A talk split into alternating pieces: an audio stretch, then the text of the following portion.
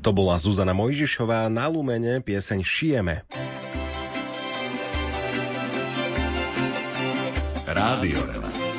Rádio Relax.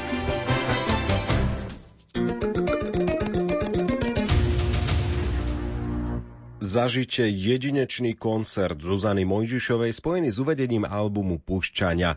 Cieľom albumu je odkryť zabudnuté ľudové piesne, sprítomniť a zachovať ich pre ďalšie generácie. Snahou hudby Zuzany Mojžišovej je pripomenutie si vlastnej identity, návratu k trvalým hodnotám a tradíciám formou súčasného hudobného jazyka v kvalitnej produkcii a interpretácii. Svojou umeleckou hodnotou má album ambíciu prekročiť na Slovensku štandardizovaný rámec spracovania ľudovej hudby a zaujať každého vnímavého, citlivého poslucháča.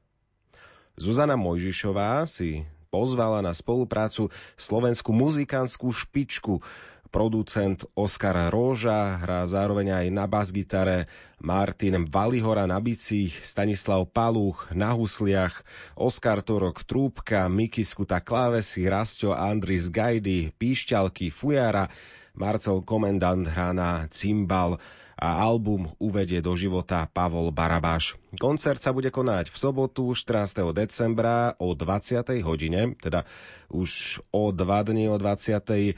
Majestic Music Clube v Bratislave.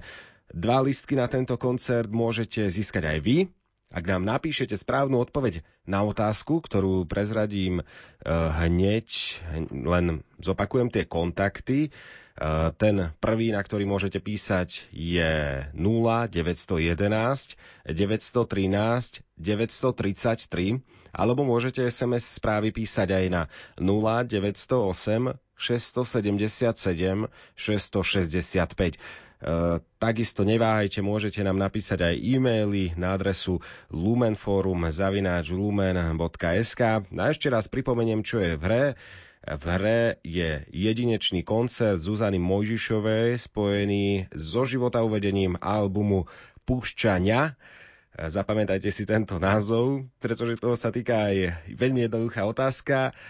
Ako sa volá album, ktorý bude Zuzana Mojžišová uvádzať na sobotnom koncerte? Dúfam, že tí, ktorí chcete ísť na koncert, ste si zapamätali eh, chvíľočku. Ten názov máte to v hlave albumu. Nezabudnite sa podpísať, či už vo vašich SMS správach, alebo v e-mailoch, ktoré nám napíšete. Ten z vás, ktorý ako prvý napíše túto správnu odpoveď, tak toho vyhlásime za víťaza a získa dva listky na tento koncert. A ten z vás, kto napíše ako druhý, tak bude tiež víťaz a získa ďalšie dva listky na spomínaný koncert. Rádio Relax. Rádio Relax. Zatiaľ sa vás opýtam otázku. E, súhlasíte s tým, že klasické stolové nástenne či knižné kalendáre stále nestratili na aktuálnosti a to ani napriek ich digitálnym konkurentom? Mnohí ľudia stále nedajú dopustiť na overenú klasiku a najradšej berú do rúk kalendár v papierovej podobe. O špecifikách tvorby takýchto kalendárov a o ich umeleckom rozmere sa Jan Heriban porozprával s historičkou umenia Alenou Piatrovou. Započúvajte sa a zistíte napríklad aj to, či autory kalendárov z dielne Spolku svätého Vojtecha myslia aj na tých najmenších.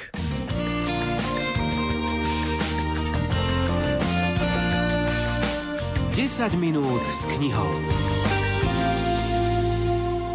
Pani Piatrová, už niekoľko rokov spolupracujete so spolkom svätého Vojtecha pri tvorbe jeho kalendárov s reprodukciami umeleckých diel. Čo je podľa vás najdôležitejšie pri tvorbe koncepcie kalendára? Áno, je to tak. Už zo pár rokov spolupracujeme so spolkom svätého Vojtecha na vydávaní dvojtyžňových, ale aj mesačných kalendárov. A najťažšie je práve nájsť nejakú tému, motív, čiže urobiť si koncepciu toho kalendára, prísť s niečím novým, pretože kalendáre sa vydávajú každý rok a teda už tu bolo kadečo. Tak toto je najzložitejšie a najdôležitejšie určiť si tému, aby ten kalendár mal nejakú jednotnú líniu, aby sme prišli s niečím novým, aby sme sa neopakovali, aby to bolo invenčné, ale aby ten kalendár nebol len niečo dekoratívne na našom stole alebo alebo na stene zavesené, ale aby mal aj nejakú, nejakú myšlienku, nejaký mm, duchovný náboj. Tá téma to je to, čo je na začiatku a to potom rozvíjate vlastne do celého toho kalendára nejakými ďalšími spôsobmi. Je to tak? Áno, tak to je, že jeden z tých prvých kalendárov, s ktorým som začala spoluprácu so Spolkom svätého Vojtecha, tak tam sme si dali tému odprezentovať nové kostoly, liturgický priestor, ktoré boli postavené po 90. roku. Takže téma bola jasná a teraz bol výber na mne ponúknuť eh, fotografie kostolov, ktoré som ja z takého umelecko-historického a architektonického hľadiska považovala za dobré vydarené stavby alebo výtvarne zvládnuté, pretože našou úlohou je aj vychovávať vkus návštevníka. Čiže to bola aj taká, myslím, základná motivácia pre mňa a dôvera zo spolku svätého Vojtecha, že prostredníctvom ilustrácií, prostredníctvom tých kalendárov, ktoré ponúkajú ponúkame, e, chceme trochu aj kultivovať e, teda výtvarný vkus, čiže poviem to tak akože na rovinu, eliminovať takú tú gíčovú produkciu v kalendároch, aj v kalendároch. Keď ste to už načali, tak približte nám aj ďalšie témy a motívy, ktoré ste doteraz použili v kalendároch, ktoré ste pripravovali práve pre Spolok svätého Vojtecha. Teraz nepamätám si, v ktorých rokoch to presne bolo, ale okrem už spomenutého kalendára e, s fotografiami nových kostolov postavených po celom Slovensku po roku 1990 Jeden kalendár bol venovaný zobrazeniam svetých, ktoré sa nachádzajú v zbierkach slovenských múzeí a galérií, čiže práve preto, že som chcela eliminovať také tie gičové tradičné zobrazenia, tak sme siahali po relevantných, kvalitných výtvarných dielach. A tu bola výborná spolupráca ináč so slovenskými muzeami a galériami, ktoré veľmi ocenili, že vydávame takýto kalendár v jednom katolickom vydavateľstve, čiže aj potom pri zakúpení digitálnych záberov niektoré inštitúcie muzejné nám ich poskytli úplne zadarmo alebo eliminovali cenu na minimum. Potom to bol kalendár so zobrazeniami tzv. svetých obrázkov, alebo to je tzv. náboženská grafika, také devocionálne obrázky, kde sme siahli do archívu Spolku svätého Vojtecha a to bol veľmi vydarený kalendár z môjho uhla pohľadu alebo kalendár s motívmi diel majstra Pavla z Levoče, alebo keď sme robili s kolegyňou na Bratislavskom hrade výstavu liturgických textílií, tak e, tiež sme ponúkli fotografie, ktoré sme mali do jedného kalendára.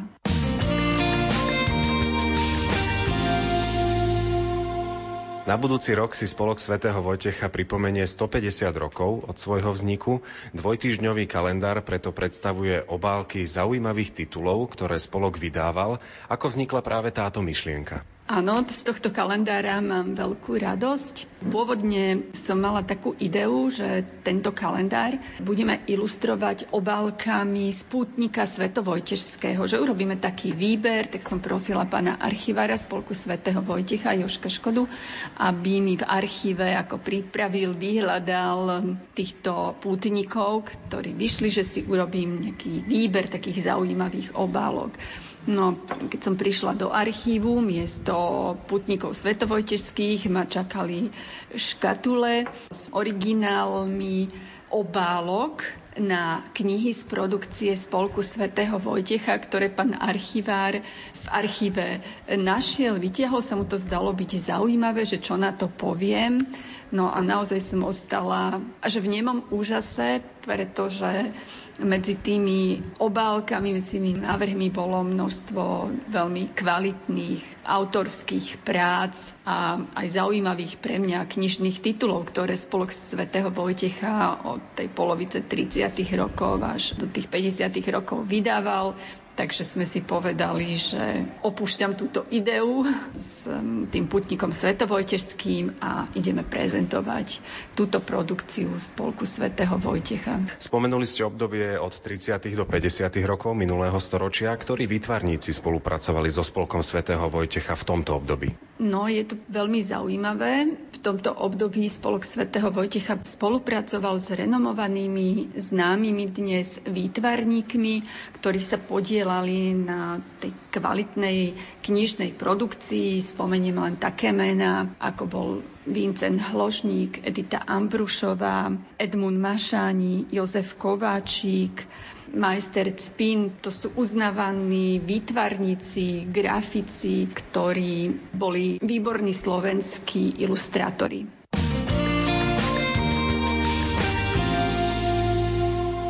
Ktoré z kalendárov Spolku svätého Vojtecha sú najobľúbenejšie z hľadiska ich používateľov? Pokiaľ mám spätnú väzbu, používateľia radi siahajú po takom mesačnom kalendári. Väčšinou si žiadajú nejaké zobrazenia svetých na týchto kalendárov. Je to formát, ktorý v mnohých rodinách má už presne určené miesto. Niekedy je aj vyblednutá stena na jeho pozadí. Takže toto je vraj taký najobľúbenejší typ kalendára kalendára, tento mesačný, nástenný. Ja osobne preferujem kalendár stolový, dvojtyžňový. Do ktorého si môžete prípadne aj zapisovať nejaké poznámky. Áno, áno, je taký praktický, že vidím, čo bude nasledovať budúci týždeň, takže tento sa mi zdá byť taký praktický a mám ho rada. Prídu si na svoje pritéme kalendárov aj deti? Určite áno, pretože Spolok svätého Vojticha aj tento rok pripravil pre deti taký ilustrovaný kalendár s veľmi roztomilými ilustráciami Petra Lička a s básničkami Martina Kubuša. No a pridanou hodnotou k týmto kalendárom sú zábavné úlohy k obrázkom. No a deti s rodičmi celkom isto poteší rodinný plánovací kalendár, ktorý sa tiež už stal obľúbeným. V čom sa tento rodinný kalendár líši